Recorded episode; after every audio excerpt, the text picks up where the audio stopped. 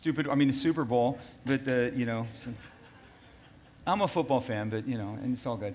But, uh, so we are going to have class tonight. So if all of you that were a part of the class, um, you know, we are going to have that tonight at four o'clock. So uh, what time's the game start? Eight, something like that. Yeah, that's all the pregame nonsense. What time? What's kickoff? Kickoff's at six thirty. All right. Well, I'll do my best to have you out of here by six. So if you got a lead foot, you can like fly and go home and watch it, or are you're going to just stay and bask in the glory bask in the glory of God's goodness. But, um, but anyway, so we'll have class tonight as well. So just to let you. Oh, we have Chiefs fans. We have any 49ers fans in the room as well? No, no 49er fans in the room?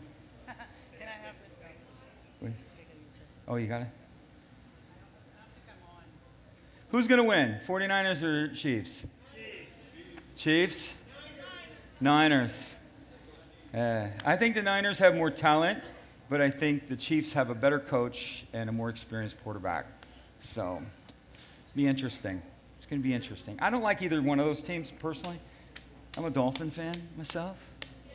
Yeah. Uh, come on, how can you live in the 305 and not pull? Right? You got to pull for those guys, you know? So, anyway. All right. Okay. Did, did anybody fill out a, did anybody fill out the cards? Anybody fill them out? You didn't get one? Okay, here. Wait a minute. Why did we hand these out? Did we hand these out? Okay, so here, Chalet, the queen of awesomeness. If you want to, if you want to ask a question, Dave, Dave, decorative Dave, the king of awesomeness, and the cruise counselor of the of Miami. Shelly and Dave are going to have Q and cards. And then, um, well, we got to have, we got to give him a pen, a marker. Yeah, you're on it. If you guys ever want counseling on what cruise line to go on, Dave's a really good one. He's been on like every single cruise line in the world. 100 cruises. So if you're like, you know, hey, I'd like to go on a cruise, a cruise. but I'm not sure which line to go on, Dave will give you the rundown yes. on all of them. I just you. want to share because he's the my cruise mic's counselor on. of Elevate. So I just want to share as far as it goes with Super Bowl stuff. So or football so sports. Just, hold on, let me give you just so just raise your hand if you raise want your a card. Hand if you need a card. Right, if you want a card. Right. We're going to mix you in to the stack. Right. So don't yeah, think we're, we're yeah, to we're not going to call you out. But so no. just mix right out the card, write out your question. It, anything related to dating, marriage, and sex, or anything like that. It can be children as well. So if you got issues with kids, or you want to ask questions about child rearing or things like that, um, and then just write it out, and then uh, raise your hand when you're to get a card, and then when you're done, uh, Shelly or uh, Dynamic Dave will pick it up for you. So. And so I just want to say how I do sports. So I do like sports, and I do. I've been. We've been married almost 33 years. So um, yes, I've known him since I'm 19 years old. Yes, uh, we were very good dream. friends. Uh, we met in a college ministry. We were in leadership, evangelism team leaders, and um, in Bible school together, and uh, as well. And so he was my very closest friend. Um, I thought he was the most spiritual and I always liked him as a friend. He was my best friend, so we would oh, I would say we were very close friends, almost like best friends. And so we would try, we would go to concerts, Christian concerts together all the time. And so um, and so yeah, I was 19, and so we've been married that many long years. And so I've learned to love uh, some of the sports that Kevin uh, likes. So um, even my son, he's really into basketball. My husband is into football. He's like a football kind of freak. Uh, and so, but the way I play these, way I watch these games, so I was a cheerleader, and I still don't know which side is the offense or the defense. I know, I know. Sherry bad. goes by the uniforms. I know, she I likes the colors. I, I pick, I pick colors. So they have nicer I uniforms. pick colors. I also like winners. Okay, so yay, right? Winners. Uh, and I'm not that loyal to really anyone. That's kind of bad, except for you. And and but I only um, I only root for I, in, individuals. So if I find that someone's a believer, I want to root for him. So I'm like, I wrote for the ones, and so it doesn't even matter like if they're like, I mean, I will if they're Super Bowl forever kind of. What are those history guys that go down in history? Hall MVPs, of Famers, Hall of, those Hall kind of, of things. So if they're really good, okay, I'm like, wow. But if they if I know that they're like a cheater or something like that, I don't like you. So I don't want you to win. Character So matters. That's the way I play the, the, And uniform sports, which is kind of funny. Sherry. And my son will get mad. I'm like, yeah, but he's he's unfaithful to his wife. I don't like him. I don't want him to win. And my son's like, yeah, but he's so and so and so and so, and he should win. You know, he's amazing. He's gonna win. I'm like, I don't care. I'm not rooting for him. So it's kind of fun. Just a little tidbit of me. But Okay. yeah. So, So, I'm gonna find, I'm gonna find one for you. you're gonna okay. Oh, I'm gonna start. I'm just eliminating the. Yes, you can start. Well, I hope that you guys. Oh, I hope this one is directed at you. So yes, that's I the hope one. you asked some really good ones, like even the juicy ones that you want to ask, because we do want to answer them. And listen, even the stuff of trouble, because me and Kevin have been through all kinds of trouble and difficulty. Um, we really have. And we've uh, endured, we're extremely different temperaments, and we actually are almost like opposites in how we communicate and uh, relate and understand each other. We've been known to suck all of the oxygen out of Yes, the we room, so we can talk Yes. that long. Yes, Rosie. and- so we're both very verbal. I don't know. You and you and Sherry were going. You know. Yeah, we Joe and I were just sitting there looking at each other we, like. so, but we communicate very, very differently, and it's not even just a male-female, because lots of people like Robert Slierden, he always says that about we are one of the most uniquely different couples he has seen, and the way that we are. And Dr. Uh, Pastor Festus, he said that we're both uh, two eagles, two eagles, because we're so opposite. And um, Have you ever and- seen eagles mate? They Well, look like they're going to commit suicide. They're like in the air. They're falling to the ground. That's us. We're just like. murder, murdering each other? Then so, we fly up high again. So, anyway. but we've had to really learn, and we have to be, me and Kevin have to be very intentional with making place for each other, with allowing each other to grow and to thrive. And he's been very good. And it's been a work in progress, and it still is. It's always process of learning and understanding each other. And seasons, so seasons have changed. My kids are out of the house, kind of, sort of. And um, I have more time, so I've been more involved in ministry. I always felt called, but I was also with kids. So, and I was working. So I now am more embracing, uh, I'm embracing more of a ministry role. And so he's really given me a lot of place uh, to find uh, my gifts and my abilities and develop myself. And so there's been a lot of even tension at times with that, us, us figuring out the changes within our relationship. So we really want to make that stuff available to you. We're not going to make it shiny. Most of you know us that way. We're not really shiny. We really want to be authentic and honest because we want you to realize that someone has went through what you've went through in your relationship or even in your singleness right now, and, um, and that God has an answer and that He has a way. And he has a provision, and he has a success story. So we want to be the flagships for you in having endured and went through heavy hardships, things that almost probably could have destroyed us. Uh, Rose and Tom know a lot of our stories, so does Shelley, and there's been things that literally could have destroyed us, should have, should have literally destroyed us, and we weathered it and came out stronger. All right, let's- let's get this Even if it was a difficult season. All right, so, we're going to kick it off right now at All 11, right. 11 13. So this is directed at you. This is at me. Okay. Right. Great. How do you handle the pressure and the expectations uh, of living up to the standards of a Proverbs 31 wife? Oh, how do I live? Okay, first of all, Proverbs 31 is written down. And it's not, every, every woman is not always perfect. That is the model. Just like Paul is a model, but he had bad days, right? He was doing circumcisions when he shouldn't have. There was a lot of things going on, and mistakes were being made. And so Proverbs 31 is a great mirror. Um, and I look at Proverbs 31 as my opportunity, but not necessarily my bondage. So I can be all those things in different seasons of my life if I should want to or I feel called to it. So if I want to have a business, I could. If I want to work, I could. Um, I'm, I'm, a, I'm a wisdom generator. All these different things. My children, all those stuff. So you do not. Proverbs 31 is not supposed to be a chapter of bondage to women. It is uh supposed to be a chapter of inspiration. Um, I hope that encourages. So. Look, you don't have to be like me. You have to be you. If you try to be like me, you're not going to be good at it. You have to be you. I've tried to be all kinds of church ladies, and it don't work. I have to be me. Okay, I have a different story, I have a different history than lots of others, and you do too. Every single woman in this room, you have a history. You have a story, you have a purpose, you have unique giftings, skills, designs, interests, possible future callings that you've never come, seen come forth from your life.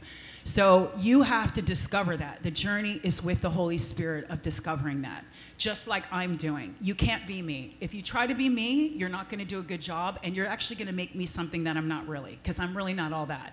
I'm just a vessel, okay? And I'm just pouring, and I'm courageously, the big thing for women and men is courage. The courage to pour forth what you have and be okay if you're not all that that God will give you more, that He's a good God, that He will pour unto you more so that you can give more. But the more you pour, the more you'll want to pour more. So you want your life to be an expression. So you just want to be you. You want to be you and you want to discover you, not in a selfish way, but you as the Lord's designed you to be. And that's a process and an intimacy. So, You want to rifle the cards? Amen. yeah, all right. So I would just comment on the on first one. I'd, We'll I'd comment on that um, too. I, I think uh, Christianity has deals a lot in, in ideals. You know, like we, we set up these almost unachievable ideals. And really, what the ideal, like Proverbs 31, for instance, it's a guide. If you look at the character of that woman, there's different facets of that. Not every woman is a Proverbs 31 woman. There's a woman who raises her kids. There's a woman who provide, who takes care of her house and makes sure that the, the, the house is functioning. There's a woman who's entrepreneur. Very few women, you know, bat a thousand in all of those categories. And men. Well, I'm getting there. So, yeah. So you just focus on those questions right Is this there. my So question. Paul, yeah, you? no. Well, you can, Can rifle through them. There's a few in there for that I want for you. But um, the. Uh, All right. So um, I, I, I think the standard even goes really high for men. Uh, it's unachievable.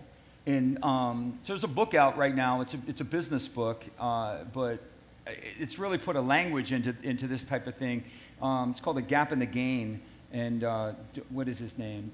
Dr. I can't remember his name, but it's called The Gap and the Gain. It's, it's about business, but it, you, you transfer some of these principles into relationships. And it talks a lot about ideals and living. And one of the things the guy says, and this relates to parenting, is the guy who wrote the book learned the, the principles from another guy. And he said, When I learned this, I realized that I was raising my children out of the gap. He was raising them towards his ideals. We cannot live, we, we have to understand who we are. And the scripture is a guide, like, especially when it comes to character. Like, if you read you know, so many things in the Bible, none of us meet that standard. But there are character qualities from these standards that we can draw from. A lot of this, this, this kingdom, when it comes to us as individuals, like if you looked at our marriage, our marriage does not fit a template. So we all we trying to get Nobody's everybody- does.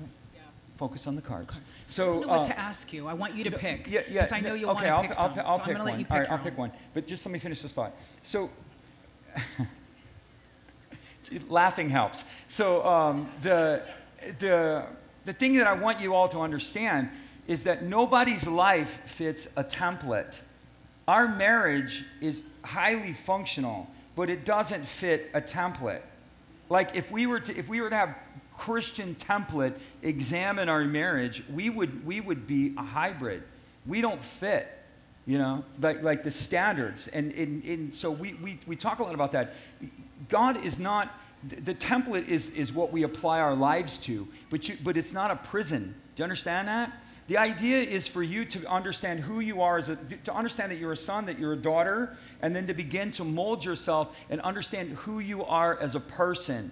And you're going to fit somewhere in the template of God, of the Lord, but you're not going to meet that perfect ideal. There's so much downward pressure on people to meet this perfect ideal. Uh, Like women, the Proverbs 31 question is a great question because there's that pressure that's on them. There's this pressure on men. You've got to be this man, and you've got to this, and you've got to that, and you've got to make sure that you're hosting Bible studies with your family every single night of the week, or you're just not a man of God. You've got to spend two hours a day in a prayer closet, or you're a man of. I mean, good God, how do you live life? You know this king we, we do it in rhythm we do it in flow jesus is with me always my heart and my mind is always directed upon him how do you live this out you live it out in in flow you know you live it out in relationship through relationship. God's heart and desire is to partner with you. God's heart and desire is to reveal the person that He has made you. The Lord has standards, but they're, they're, none, none of these standards are, are, are perfect. They're, they're just not. I hope I'm helping somebody. I don't know if I'm, I hope I am. So, yeah, so that, that, that template, you, you take the pressure off of yourself to stop meeting these ideals. Be, love Jesus listen to him, and what you'll see is that you st- you'll start to see that these things naturally flow out of you. It character naturally flows out of you. A man's desire to provide for his family will naturally flow out of him. A man's desire, if he starts loving God, a man's desire to love his family, to lead his family, and all these things will naturally begin to happen. He may not know what he's doing, but it will naturally begin to start happening if he will just love the Lord. The woman and the character design of the woman, if she will love the Lord, the nature that God has given her as a woman will be naturally begin to come to, to, to, to rise to the surface. It'll happen naturally. It'll happen naturally. And I think even looking at Proverbs 31, it's more of an affirmation. The church treats it like a template, but it's affirming. You know, it's an affirming thing. So um, I, hope that, I hope that makes sense. So just take the pressure off of the ideals, love the Lord, follow the Lord in honesty and, and truth. I think you should pick from those. That's For you or for me? Okay. See what you think, but this is a, um, Well, this one I wanted you to uh, answer, so you can have that one. All right, so I'll do this one. Can we uh, do dating? We'll try to go through them fast. Okay, can we do dating app? Uh, yes, I think you can. Um, I think you should date. I think you should get out there. Um, I think that if you're waiting in a closet or inside your house for someone to meet you, you're not going to meet anyone. You know, or you're going to feel like someone that came to your house was stalking you. You know, um, you're going to think, why is that person at my house? Oh, I'm here to b- marry you. No, they're not going to marry you. You're going to think they're a stalker. So you have to get out there. How do you handle dating with propriety? With propriety. The Bible says that sex outside of marriage is sin. So you, whether single or married, you're not to stray, which is adultery, um, and fornication is sex outside of marriage. You're not supposed to do that. You are, you are told not to do that. So, how are you supposed to govern yourself? With integrity. You should mix and mingle. You should be a very social person. You know, that's how young people in college meet each other and get married is because they're social and they're interacting. If you're younger or you're older and you want to get married, you need to get social. So by socially interacting with people, and when I say socially interacting, I don't mean doing something that's very um, placing you in an environment where you can compromise and your characters compromise. Where, for example, you're drinking and you get drunk and you go back to the room with them, or uh, stay over, or do something, say something, act in some way that you shouldn't because you've compromised yourself. So do things that are clean, do things that are fun, go with other people that want to meet people. You don't have to marry the first person that you meet. You can get in an environment of two or three friends, girls, guys, and go do fun things. Go do uh, dance classes. Go uh, go uh, parachuting. Invite people that you meet to go with you in a group to go do something. Be social. They say they're a Christian. Take a look at their social media. Look at who their friends are. Hello. If in their social media that they look like they're like this, they're like you know, like three people in a bar, or you're, you know, doing something crazy. they got Jello shots lined up on the counter, and, and they're, probably and they're taking indicator. pictures of like girls walking around in you know crazy bikinis. Right. You know that may not be the integrity that you're looking for. And if you choose that integrity, you're going to ask for it. If you choose flesh, you will get the reward of flesh. If you choose spirit, you will get the reward of spirit. God can give you eyes for many different people if the heart is there. That's why the parents used to be involved, is because they were uniting hearts. Okay, so that's another subject. But the dating app is a yes, but you need to find out who you're dating. Don't go one on one, go in a group. Go do fun things. Learn to be fun if you're single. Learn to get out. Go do stuff. Go go uh, go to the rodeo. Go to the you know go to the Renaissance fair. Go to this. Go to that. Monster Go to trucks. food tasting. Go to monster trucks. Go to stuff and invite other single men or women to go with you and the group that you're hanging out with and do clean fun things together and see whose heart you know you you know that the Lord might be shifting you towards. We've married so many people that have met in dating apps and truthfully many of them the relationships were wonderful. So Um, let they me- just were me wise Let in me ask choosing. you a question related to dating sense? apps Yes. Mm-hmm. because you, you actually have had wisdom on this before. So, all right, so I'm going to play. So I'm on a dating app, right? Okay. So, you know, I meet this You better really, not I meet, uh, no, I'm not. yeah. I meet this really, But, um, really, hot, really pretty eagle woman, like dark haired that likes that wears a leather jacket, you know, and I want to go out with her. Should I go to dinner with her? Like like how do I how do I actually get to know the person? What's what are some steps that I can right. have? So this is a Great dating question. question. Go back to the basics. You, if when you were in school and you were dating in high school, when you're dating in college, when you were dating in single, youngish areas, you were very open-minded.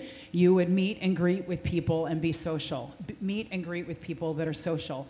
I'm telling you again, what you look at, if you pick flesh, you're going to get flesh.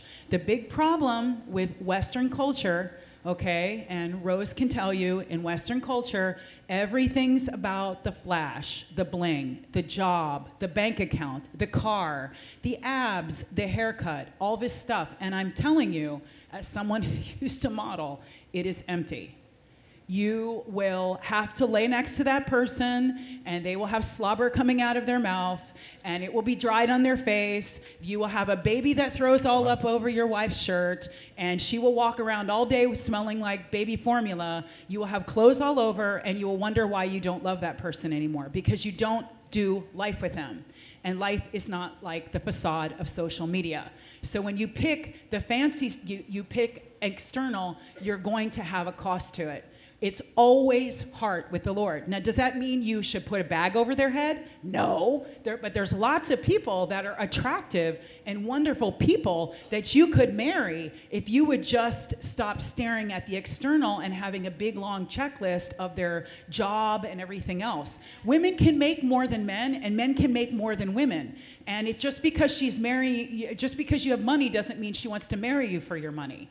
Okay? And if your money is everything, you may have an idol you know so you really again if we're going to do things biblically which is how we should we're and i saw some questions in there and if you want me to just touch on one and then i'll pass it to you that well okay uh, i don't think it's the one i'm thinking but um, We had to sit down ground rules of yes, how we we're gonna. yes but i'm gonna going to i'm going to so um, i was just wrapping it up okay so um, Jasmine's known us for the, a very long the time. The money so- thing the money thing uh, again we are called to not date for huge long periods of time we are called to get to know people see them on all types of settings okay our pastor after six months we were friends for two years said get married or cut it out I was dating someone else before Kevin. Right. I was sure it was God. Oh, this is God.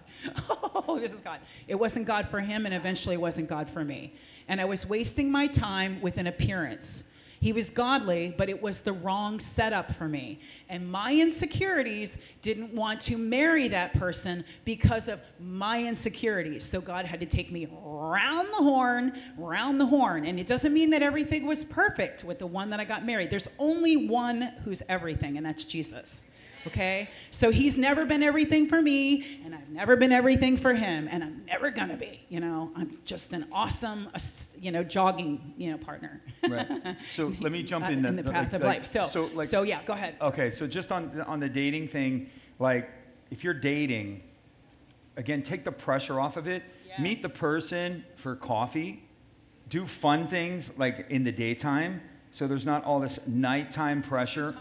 Yeah, so, so there's not all this nighttime pressure on it. People go to date and they take them to dinner. I mean, there's too much pressure on that. You're way, you're way out there, man. Meet them for coffee. That way, if it doesn't connect or, or lunch, oh, hey, I got to get back to work. Boom. You know, you can ghost them a different way or something like that. You know what I'm saying? But like, like, and then if you want to take it further, then you go, yeah, some of you know what I'm talking about. The, the, and go and do fun things together fun things together. They need you need you need they need to see if you need to see these persons not it, like we knew each other from things that we got involved in, right? We were just doing things around each other and we just happened to be in the same circle, so we ended up in our same gravity. But I saw her, I didn't see her as, you know, this perfect model woman that we all present ourselves on on dates. It ain't and, real. and she didn't show she didn't see that side of me either. So one of the things with dating is like do it in in a, in a non-pressured environment. Go to coffee, meet for lunch, where both of you have to go back to work. You, you know what I'm saying? Do do stuff in the daytime. You know, don't don't do this whole night thing. There's too much downward pressure on that already. And you, so the question here is, okay, so I'm going to just deal with this. Dealing with dating unbelievers, that is a huge disaster. Let me just caveat that before I jump into that. And then the other one is dating someone with potential or someone that is already looking for God. Okay, so when it comes to that, it's like there's no listen, let me just blow the myth out of here. Oh, he's going to change for Jesus. I just know it. She's going to change. She's going to love God. No, you you that's not that's not it.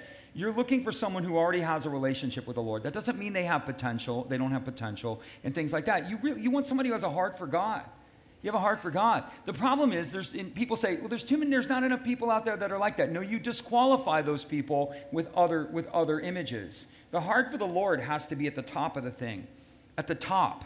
It can't be at the side. So everybody's looking at, oh, well, you know, he's got a heart for Jesus. Yeah, but he doesn't really have a job that I want him to have. Or she doesn't really do this or she isn't really that. You know, they may be attractive to you and there may be a, ma- a, a model or a connecting point b- between the two of you, but you've disqualified them based on worldly standards.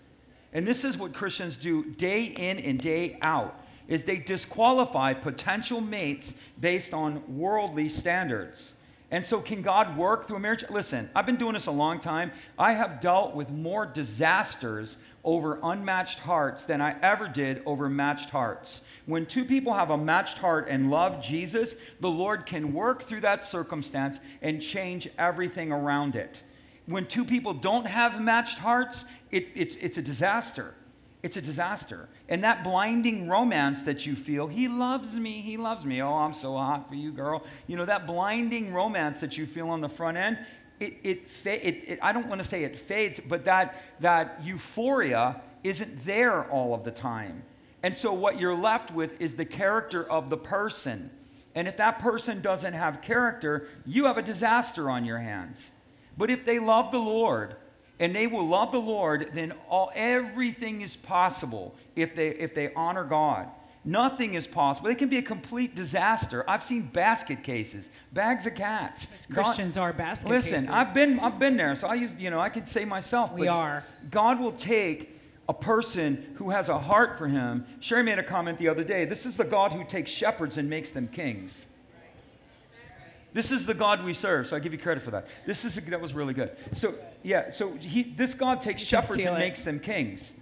But why did he take what, what the shepherd was an outcast, unwanted, completely disdained. Shepherds weren't a was not a listen. Shepherd was not a glorified position in in that in that culture. They, they were outcasts. They were ritualistically unclean. They were unclean for worship. They had to go through a sanctification period just so that they could come into worship. They, they were considered like the, the, the, the lowest on the turtle pole. Jesus identifies with them. He identifies with the lowly. Aren't you glad? Happy day. But he takes someone who is unwanted, has nothing, literally nothing, but a heart, and he makes him a king. That is what you're looking for. He takes someone who is unwanted, un, a, a shot out, broken woman like a Rahab, and he puts her in the line of the Messiah. God is, has all of the power to change everything. But if he does not have the heart material to work with, nothing's going to change. Externals won't get this done, principles won't get this done.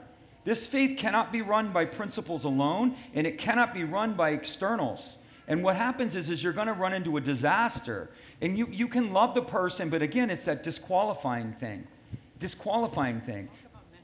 Talk about messy, Talk about messy uh, relationships. Like, okay, so you're married and a believer, and now all the junk's coming out. You can marry, you know, people that have gotten married to. Our un- junk came out. Well, junk comes out. I mean, Still we married a believer. We, we, it was like, so listen, say this with me marriage Marriage will not make me happy. Will not always make marry, me happy. It makes you happy, but There's it's not. let's say it this way: marriage is not designed. Marriage is not designed to only make me to happy. only make me happy.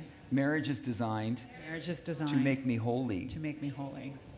You, see, God, you, you, everybody acts like God's shocked and awed because there's problems within the marriage. He's not shocked and awed. That's the whole point. The whole point is to put two people together, and all of a sudden he catalyzes these two people together. What he's forming is apostolic teams. That's really, if you want to know what the Lord is doing. Okay, that's really good. Right, thank you. That's good. Oh, okay, okay I'm going to steal that. Thank you. so, what, what, God is forming, that's right. See, ladies, that's a good thing. But anyway, uh, what God is forming is, is he's forming apostolic teams, two as one. That is really good. Right. Apostolos two that can become one that can do them. Two that can. So women, men. This is for men. Um, she's not a slave. She's a teammate. And all the ladies said, this whole concept of do what I say, woman, that's never the identity. And I'm not going to get too deep into this because, uh, but I- I'm, I'm running down several threads here. But she's not designed. God never designed the woman to be a slave. Not once, not now, not ever. She has a brain. She's intelligent. You know, That- that's, that's how God designed her with a value and worth that exceeds her beauty. Right? Charm is deceitful and, and beauty is vain, but a woman who fears the Lord will be praised. So there, there's a value to the woman that exceeds that. And so she's a teammate. She's not um, a slave. That's not how God made her. So that's another thread.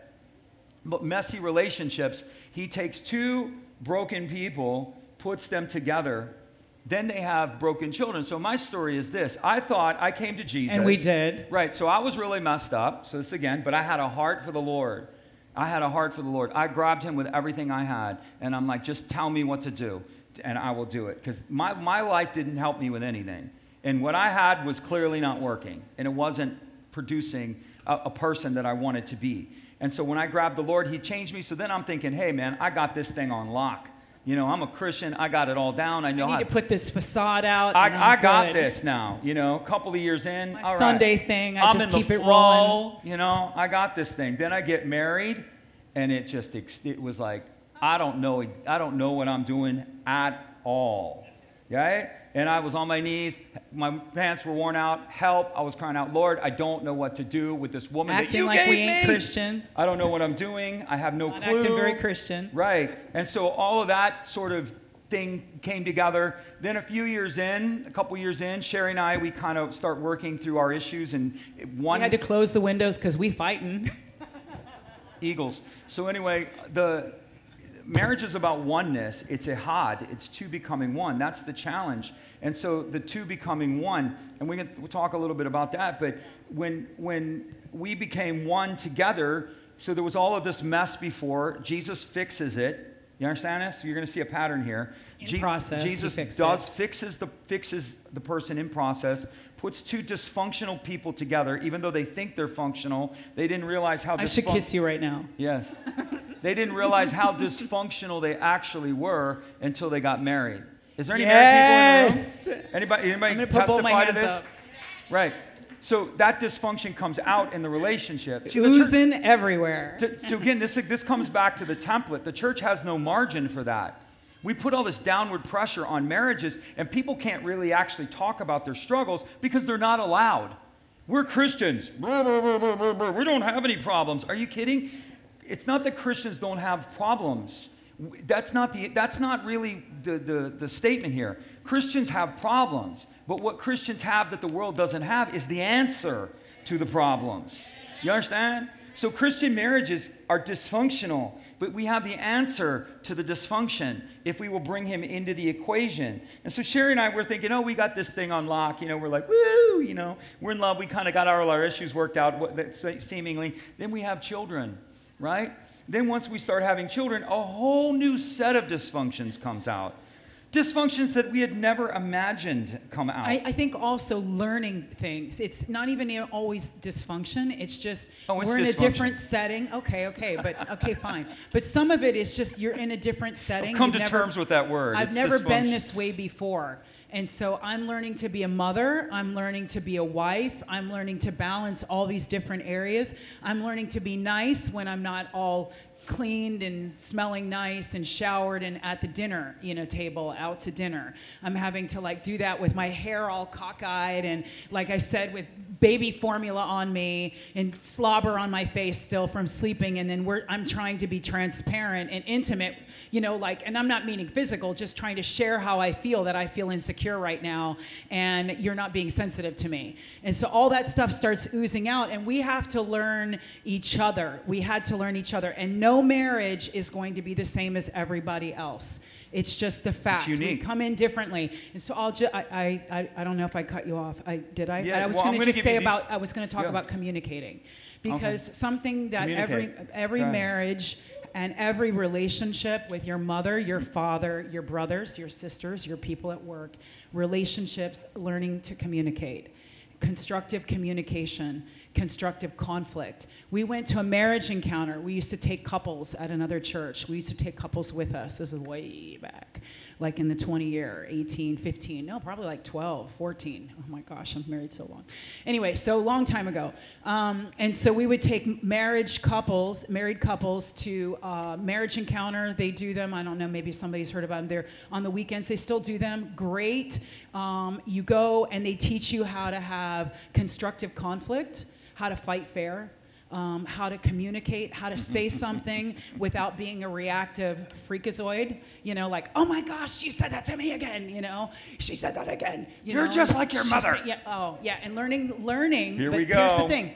So learning to constructively communicate and learning because actually constructive communication, if you're actually good with it, and I'm working with this person, is is he hearing what I'm trying to say correctly? So if he's heard something different, then I've not done a good job at it.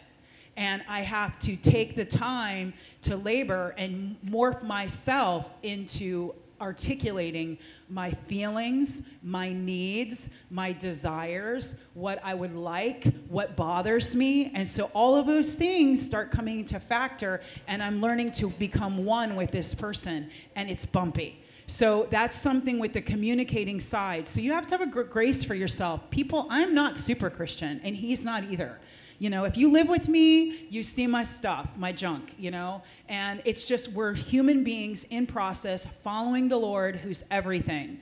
And everything of Jesus in me, him helps me better with me. Does that make sense? And so we journey the process together. He doesn't have the pre- pressure to be everything to me. He's not. He doesn't want to be either. You know, it's a, that's a big burden. I can't be for him either. I can't worry that, oh, your eyes are going to wander because I can't be everything. I'm not going to be everything. And he's not for me. And, you know, and we both don't, we look at each other and we're like, wow, you look, you look terrible. No, maybe you don't. No, maybe we don't. But I never do. I never think You you, look terrible. amazing. But anyway, so you can say all these things from the external, but the external is not what drives us as believers. We have to have character. The Bible says beauty fades, right?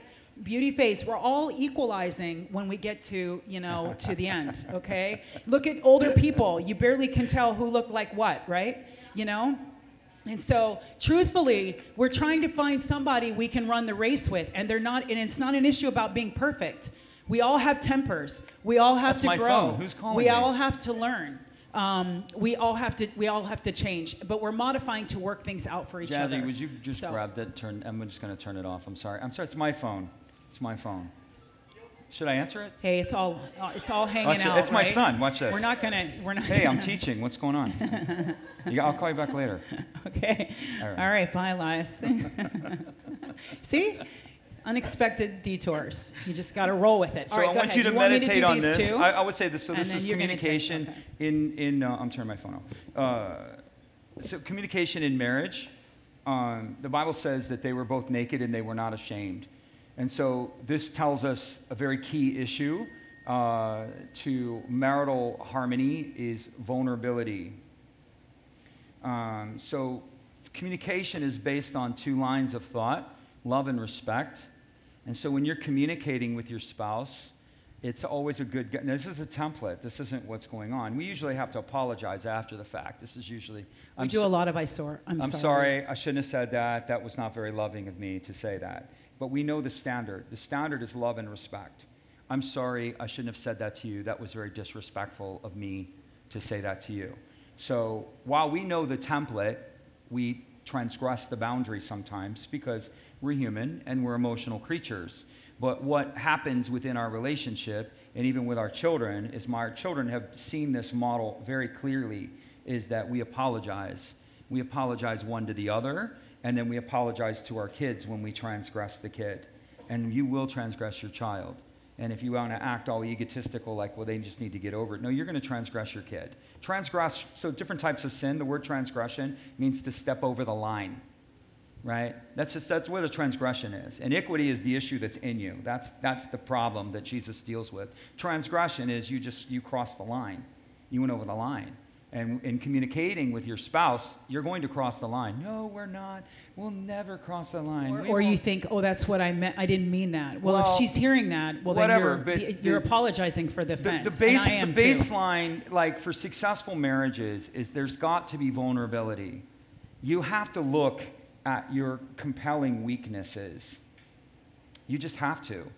And where marriages fail is when someone, when one or both parties don't want to change. And usually there's a willfulness in that, but there's sometimes there's um, a vulnerability issue where the person does not want to become vulnerable. They're very guarded in that area, and they don't even trust their spouse in that area. What we have had to do is become naked and not ashamed and trusting of one another and allowing her to see not because I'm an empathetic pitiful case but I have to acknowledge the brokenness that I have. I have to acknowledge that you know some of the problems that are coming out of me she's not really the cause of that. She might be igniting the cause that's coming you know like the, the reaction that I'm having is not necessarily related to her. And then she has to be willing to look at the same thing that the reaction that she's having to me is not really about me, you know? And so there's deeper True. there's deeper issues of vulnerability that have to be exposed. And your marriage will flatline. In other words, it will no longer grow if you will not go to that level. And it will flatline, or your marriage will fall apart and drift down separate paths if that unwillingness to be vulnerable and that unwillingness to change, particularly in the love and respect area between the two of you. We've had to really grow in that. You know, we've really had to grow in that. And we, we knew all the We're rules. still growing. We knew all the rules and all the other things. And, and so there was a lot of self management when we were first married. And in that self management, um, it wasn't a real vulnerability that was going on there. You know, we were being just dutiful Christian people. And we weren't being really true to how we felt.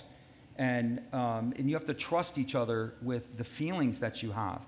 Like I have. And learning how to deliver those feelings. So yeah, let me be clear with what, what I mean by feelings. It's not just an emotional feelings. It, the, the feeling related to need, right? You have emotional needs. All of us do. I have an emotional need. It's hard for men to actually acknowledge that they have emotional needs, but we do. We have a need for love. We have a need for respect. We have a need to be supported. You know, like the thing that ends up happening with men is that it, encouraged. There's the word, because the opposite of that is criticism. No one sucks. The, okay, guys, men, you can amen me when, when I get this right. I'm going to amen you. Well, let me, yeah, I know. I'll I know to- where you're going. So, women, Amen, Kevin. no one can suck the life out of a man like a woman who critiques him. Even if it's true, ladies, not truth is Wait not a always second. to be said. Let me finish that. He won't want to leave the house because of the words that you speak. His boss can talk crap to him. Everybody around him can talk crap to him, and it won't even matter. He'll be like, whatever. But when his wife talks crap to him, and his wife is demeaning, and his wife is undermining, and his wife is critical and harsh, it's just, he doesn't even want to go. He, he, he, all, all sense of purpose is gone, all sense of life is gone. You know, he, he literally, almost to get to the Lord, he has to crawl to the Lord if, he, if he's at, devel- you know, to get some, some level of life. And so the woman has this tremendous power of influence over the male. And, and when she uses her words wisely, she will see the power of her words. When she uses the words of her, you know, I, I say this all the time. Pro, uh, yeah, I got you. So Proverbs epitomizes wisdom and foolishness as a woman. So if you look at Proverbs, wisdom is, is epitomized or demonstrated as foolishness as a woman, but so is wisdom. And so what does that tell you, ladies? You have the power and the potential to bring wisdom or complete foolishness. You know, so you, there's a tremendous potential in influence that's been given to the woman. And so with the man, when he hurts the woman, is it's a lack of love. And, and when I say that, it's like the things that she has need of, it's silencing and not listening to what she needs. You know, not what she's feeling in the moment, but what she truly needs. She needs time with me. She needs to talk to me, right? So, what I've been trying to do, because I've been very busy lately, so this is just one example, is like we'll get up in the morning and, like, when we have a lot of going on, she needs to talk to me.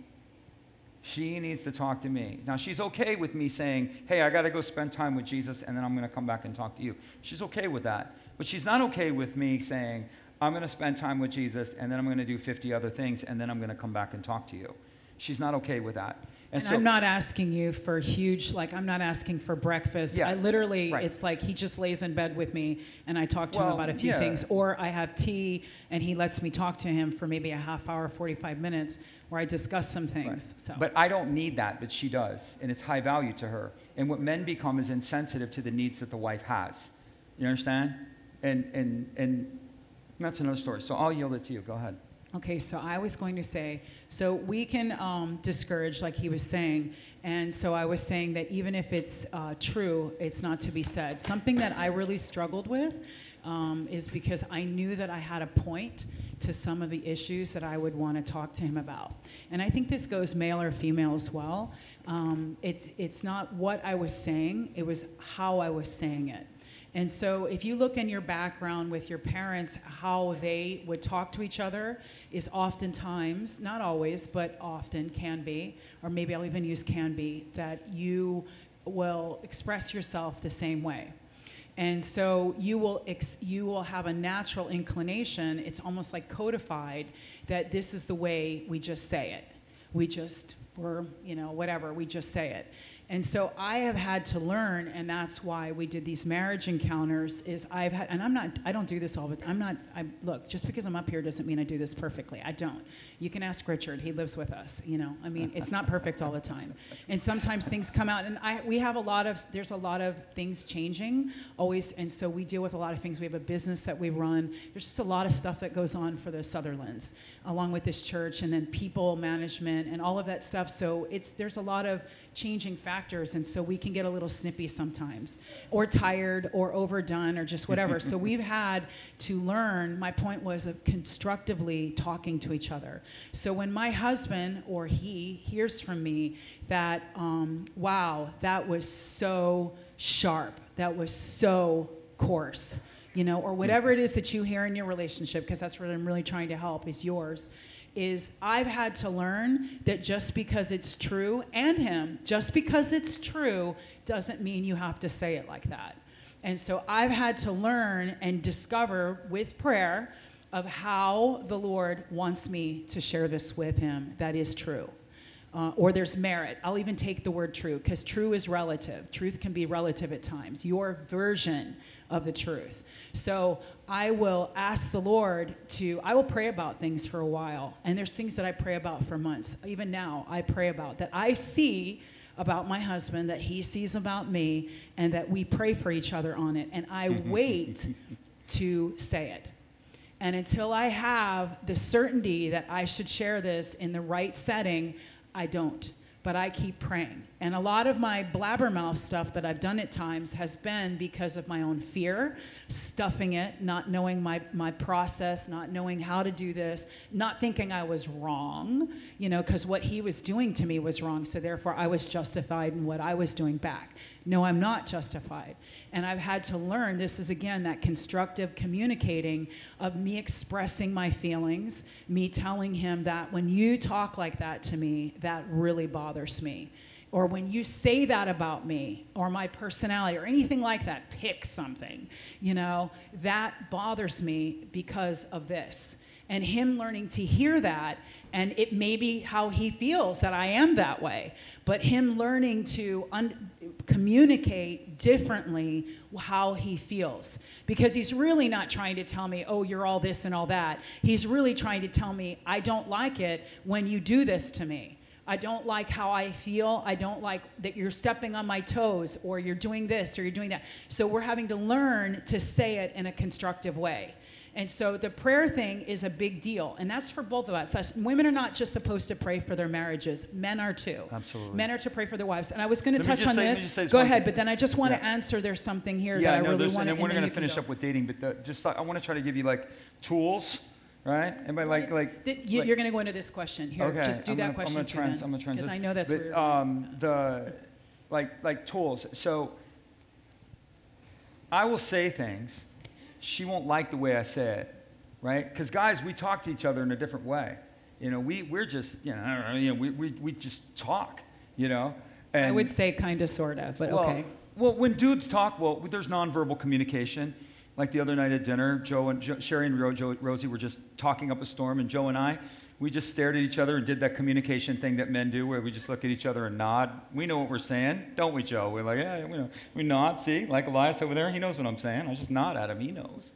You know, guys don't. But but the point being, I would communicate with her, and the way men talk to each other, we're, we can be rough and direct, and you know nobody's offended at that. Women, not all women, but most women that I know, like a certain level of sensitivity in the way that they're spoken to. And all the ladies said, Okay, how about over here? Do you like a little bit of sensitivity when you're spoken to? Okay, over here, ladies, do you like a little bit of sensitivity when you're spoken to? Okay, so I would have to, I would say things. She would get mad at me for what I was saying, or not what, what I was saying, but the way I was saying it. So here's the tool. I would say to her, I started asking her, well, how would you like me to say that? So how can I say that? And then she started teaching me how to communicate with her. And that's a really big thing. And vice versa. Well, yes, and vice versa. This works both ways. So, but uh, guys really need help with this. We really. Good God, Jesus, we need help with this. So, women pick this stuff up a little bit more intuitively. Thank you, Holy Spirit, right now, right now. But we, but like uh, one of the things with her is she was expecting things from me. This is something that I thread out there a lot because it's important. Is that she would expect things from me, and I was not able, and I was clearly not giving her what she wanted from me, and so I would have to tell her, tell, teach me how to love you. You know, you need to teach me what, how to communicate love to you. You have to teach me. And her first response was, Well, you should just understand because there's the vulnerability thing. See? See? She doesn't want to be vulnerable with They're not is- robots. We're Well, not robots. we're- this is So early they can't on. Figure yes, it out. yes, this They're is not- early on. So she had to actually. And I would think that you were not being sincere when I would have to tell you. Yes, she would, she would think that I was being sincere, but I am being sincere. I just want to say it the way you want me to say it. Just tell me how to say it. You know, anyway. And What do vice you want? versa. Anyway. And vice versa. So uh, all the singles are like, what are they talking about? I just don't. You'll learn. I don't understand this You'll at all. see. The, the, You'll see. The, the, the point being is that to put the impetus, because I want to serve her, I want to love her, I'm willing to love her, I'm willing to change for her, I'm willing to speak kindly to her, I'm willing, but I don't know what I'm doing. So she has to, and I would go to Jesus, which was always my default. I'm like, what do I do? What do I do? Tell me how to do this. Tell me how to do this. And he would be like, ask her. Tell her to tell you how to love you. Have her show you that. What, what communicates love to you? Show me this. And in some of it, I would be like, okay. And then when, when it came to communicating, if I would say something wrong, and I'd say, well, what did I do there? You know, I, I, w- I wanted a hat when I first got married that said, What did I do on the front of it? And on the back it said, I'm sorry. So I got, because I would always be like, What did I do? I'm sorry. What did I do? Oh, I'm whatever. Sorry. But yeah, yeah. this is a male thing, because Blah, guys, blah, guys, blah, listen, blah, guys, listen. Maybe that's not the way for women, but but men, we feel like this. This is something that you know it bothers us, and we feel like failures, like we don't know what we're doing, and we just get more hardened, you know, on the other side. And so we have to, you have to ask her. So I would ask her, like, okay, what was wrong with what I said? She's like, I didn't like the way you say it. And I'm saying, so what's a better way to say that? And eventually, she'll do it even today. She'll look, I'll, I'll ask her, and she'll go, well, I'd like you to say it like this, you know? And so I and, and so then I'll say, okay, and then I'll say it the way that she asks me. And people say, oh, uh, but you don't understand what love is. You understand communication is not about what you say. Communication is in reference to the hearer, to impart grace to the hearer, the Bible says. The whole idea of communication isn't your eloquence of speech and what you meant to say and how, you know, all these other things. Uh, Communication is grace unto the hearer. So if my words are not imparting grace Love is. unto the Love is hearer, patient, love is right? kind. Then I need to change the way that I'm saying it and not expect the person receiving it to just get over it. No, my words need to change because they're not imparting grace to the to the hearer. Okay, I want to just say something Right, on that we point. got- so well, I we're almost to out of time, but we're gonna know. go five um, so minutes I've, more. I've got my last question. I'm going to do mine, and then you're going to talk, Okay. and then we'll be close because I know it'll take a little bit. So um, I just wanted to say on the communication thing. So I know what he just said about the whole thing about women or men can just look at each other and they're like, and they're like, and it's fine. I'm gonna do it right now. No, no. Okay, I got it. Okay, See? just do that. He's got me. Okay, right just there. do that. Okay. See? He's so got me the thing. too. All right. We know where we're like, It's my yeah, turn. we know, we know. it's know. my turn. We're it's my in. turn. Okay, so here's Where's the thing. Fonz? All right. So Is he in here? look, No, he's all not right. here. Blah blah blah. There's Here we Dave. go. He's got me. Okay, ah, got yeah, okay. you know. All right, here we go. Okay, so I just want to say this. Look, our culture does not make men very emotionally sensitive. It's just a fact. I'm not saying you have to be like women. I'm not saying let's not even associate it with gender thing, okay? Because men are created to have emotional sensitivity. The truth is, things do hurt you and things do matter to you, and you do want someone to love you, and you do want meaning, and you do want validation, and you do want all those things. You do. It's just a fact. You do. And love is that. We may come at it from different angles, but no two women are the same, and no two men are really the same either. So the thing, the problem is, our culture does not develop, I think, men to their emotional sensitivities. So marriage has done that for him, where he's actually realized that over time, he's realized there's a lot of things that do bother him, and he doesn't say anything. He's just stuffing it. Not and anymore. so he's uh, he's had to learn. Yeah, Not he's had to learn that he's he has learned to express himself. That this does matter to me. He'd say, "Oh, I don't care, I don't care," but it, he did care. He just was never allowed to know or validated that he can care. Okay, so you the key is is develop, you don't have to be like him. You don't have to be like me, women. You want to figure out and mine your own needs. And it's not like you're supposed to be needy. Oh, you're not meeting all my needs. We're not going to meet all each other's needs, but we're laboring to validate love. Love is by meeting those. You two are better than one. And so we're devoted to each other for that purpose. So I just want to last, I'm going to um, talk about, uh, no, it's not. It's the communicating one. Hold on, is that it? Okay, you didn't answer it. How do, how do we keep conversation going after so many years? Sometimes it just get quiet. Yes, it does. Yes, it does in marriage. It does. It gets married when you've had kids for five years in the home. And it can. Life is busy. Our marriage can, has taken a lot because we put a lot of strength into it. We try to focus on it. Not all the time. We don't go out on dinners all the time. We don't have time. We eat at Sometimes. home sometimes, but it's not like we have a weekly. We don't have this ideal. Some people, it's like every week So we go out what's to dinner. meaningful? Where's Like, the communication come from? Every every like every week we have a dinner night or we go out. Okay, if that's what people are doing, but that's not me and Kevin. We're just differently hardwired, so we spend our time together differently. And but we do create time, and and again, oftentimes it's just an hour every other day where he just it doesn't run off, and I get to talk to him. So how do you deal with communication going, or when you, love love is lost? Okay, love is created through intimacy. You cheat because you create intimacy with someone other than your spouse. That's just the fact. All cheating starts with words. Okay? So that's just it. Intimacy comes from, it's just like with the Lord. You talk to Him, you're going to create intimacy. You talk to your kids about the things that matter to them and validating who they are, then they will feel that you love them. You, at your boss, you ask your boss the things that he likes, you like the things that your business likes, and they think you're amazing. Why? Because you're liking what they like. It's the same concept. So, love is the same way. You are married to someone when your marriage is missing something, and it does miss at times. It does have different needs. Seasons change, uh, physical needs as well. We are honest. We're not honest. We're open. We dialogue it together. We don't just say, he doesn't just say, well, you don't do it for me anymore. And if he does, he'll probably end up apologizing for that because it's mean, right? That's hurtful. So we journey towards what we need together because we're not fighting each other, we're working together. So if the communication is gone, what do you do? You're going to cheat because you're looking, you're, you, the proverb says, to him who is hungry, him who is ravenous, even what is bitter will become sweet. Now, why are you ravenous? Because you're missing something. Go and drink from the well you're supposed to drink from and oh it's not there and she don't talk to me and he don't talk to me and she don't do this and she doesn't do that the reason because you're not working through those issues. They always come. So i have to be intentional to make communicative time and make time to look at him through fresh eyes. I had a woman years ago. She talked to me. I'm married 33 years, Sherry. I knew her husband. She said, I don't want to be with him anymore. He's a great man. He's a godly man. Good man. Good man. Good man. And she's like, I don't want to be with him anymore. He's just not romantic. And she's like, I want to leave him. And I told her, I said, I'm going to tell you something. You can do that, but you will regret it. You will, you're tearing your house down with your own hands. And you know why?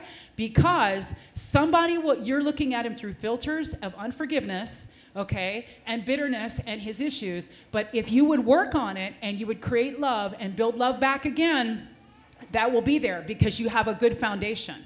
But if you don't, some woman's going to come along and she's going to be just fine having, having, having him because he's not all that bad. If, and I don't mean when I say all that bad, he, he's not perfect. But there's a lot to work with in that relationship. And let me tell you something the people that have to take off, and I'm sure if you talk to people, divorce is not easy. Jesus is very clear about divorce. He says it was because it was not so, but because of uh, Moses, uh, uh, because of the hardness of your heart, it was given to you. So that means somebody in the relationship is hard hearted. And you know what's going to happen? Cost pain. You have to take change. two pieces of paper and put them together, glue them, and try to rip them apart. You're going to pull all kinds of pieces off. They're not separating clean. It and shreds either life. will you. It's your heart. It's your heart. So you need to go slow. You can fix it. Listen, I can get a new haircut. I can change my clothes. I can start talking more sweet. I can put a little lipstick on. I can go out to dinner. Yeah. I can be what am I not doing that validates you? Well, how can I change? You know, how can I change? How can I, I can do lose different? my penchant for nah, chocolate chip it's not a big cookies. deal. Nah. Just stop It's eating okay. cookies. All right, man. so hold on. But no, he, Right, we gotta watch time. I'm to love him. I'm to love him, and I, she, he's to love me. He- You're, you're to love them, and so you can fix communication. Just start talking. We're going to talk more. So you pick Learn that up. more about right. your mate. Okay. So I want the last question. I'm going to do dating. So you can hit that. That's a really good topic in the second in the second service because we'll keep going and we'll try to make the videos available if this adds value to any of you and which we're praying that it does. Anybody? Is it helping anybody? Anyone at all? You're not just clapping because you're trying to be sweet, right? So You're okay, so I just want to Okay. I want to just talk. So you had the first question. I'm have the last question, and I'm gonna close. All right. So um, uh, we're talking about dating. Is it biblical not to date? Is it biblical to not date and just get married? What does the Bible say about dating? Uh, is it okay with God? It- uh, so what about being divorced and widowed? Do I just wait for someone? All right. So dating is a period where you're getting to know the person. Was, in the Bible, it's betrothal. So, and it was more family related. It was a different culture, so families knew each other, and so it was more of a family integrated thing. And it was a period of betrothal, and it was a period where, where fidelity would be proven. It was typically done much younger, so I'm not going to get too too into that. So, dating should not you should not be perennially dating. You should not if you do not uh, if you're dating someone and and guys hate it when i do this because they think you know if you you if you're if you're six months in you need to know where this thing's going and if you don't know where this thing's going six months in then you need to back up go back to the friend zone until you figure out where this thing's going Stop playing patty cake. Right. Th- this- What's the song? If you like it, you better Okay, put a ring on it. My, my thing, like it, baby. Hold on, on hold on. I got. I'm trying to manage time, so because we're gonna close, we gotta respect time because we have another service. So she said, "Can we go long in second service?" So um, I guess we're gonna go long in second service. But the the the thing is that um, uh, you should not be dating for long periods of time. If you are dating for long periods of time, you will fall into sexuality. You will.